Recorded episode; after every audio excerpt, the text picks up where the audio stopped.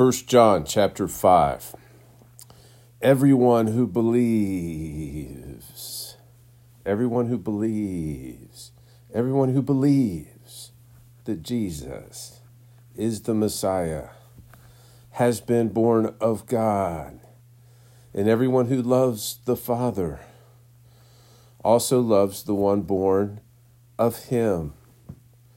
This is how we know that we love God's children when we love and obey God. This is how we know that we love God's children when we love God and obey His commands. For this is what love for God is to keep His commands.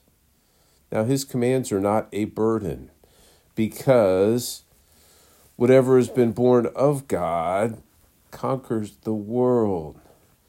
This is the victory that has conquered the world, our faith. And who is the one who conquers the world but the one who believes that Jesus is the Son of God? Jesus Christ.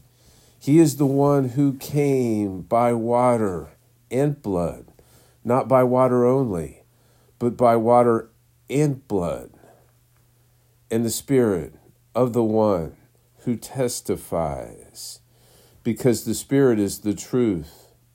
For there are three that testify the Spirit, the water, and the blood. And these three are in agreement. If we accept the testimony of men, God's testimony is greater because it is God's testimony that He has given about His Son. The one who believes in the Son of God has the testimony. The one who believes in the Son of God has this testimony within him. And the one who does not believe God has made him a liar because he has not believed in the testimony God has given about his Son.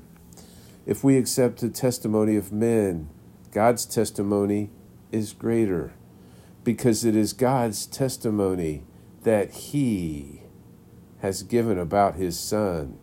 And this is the testimony God has given us eternal life. And this life is in His Son. God has given us eternal life, and this life is in His Son. God has given us eternal life, and this life is in His Son. The one who has, the Son has life the one who doesn't have the Son of God does not have life. I have written these things to you who believe in the name of the Son of God, so that you may know that you have eternal life. I have written these things to you who believe in the name of the Son of God, so that you may know that you have eternal life. Now, this is the confidence we have before Him. Whenever we ask anything according to His will, He hears us. And if we know that He hears whatever we ask, we know that we have what we have asked Him for.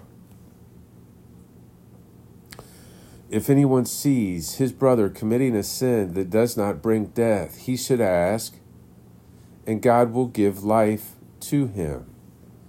To those who commit sin that doesn't bring death, there is sin that brings death. I am not saying he should pray about that.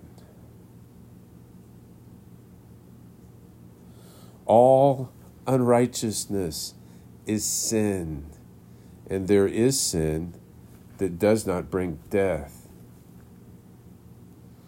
We know that everyone who has been born of God does not sin, but the one who is born of God keeps him, and the evil one does not touch him.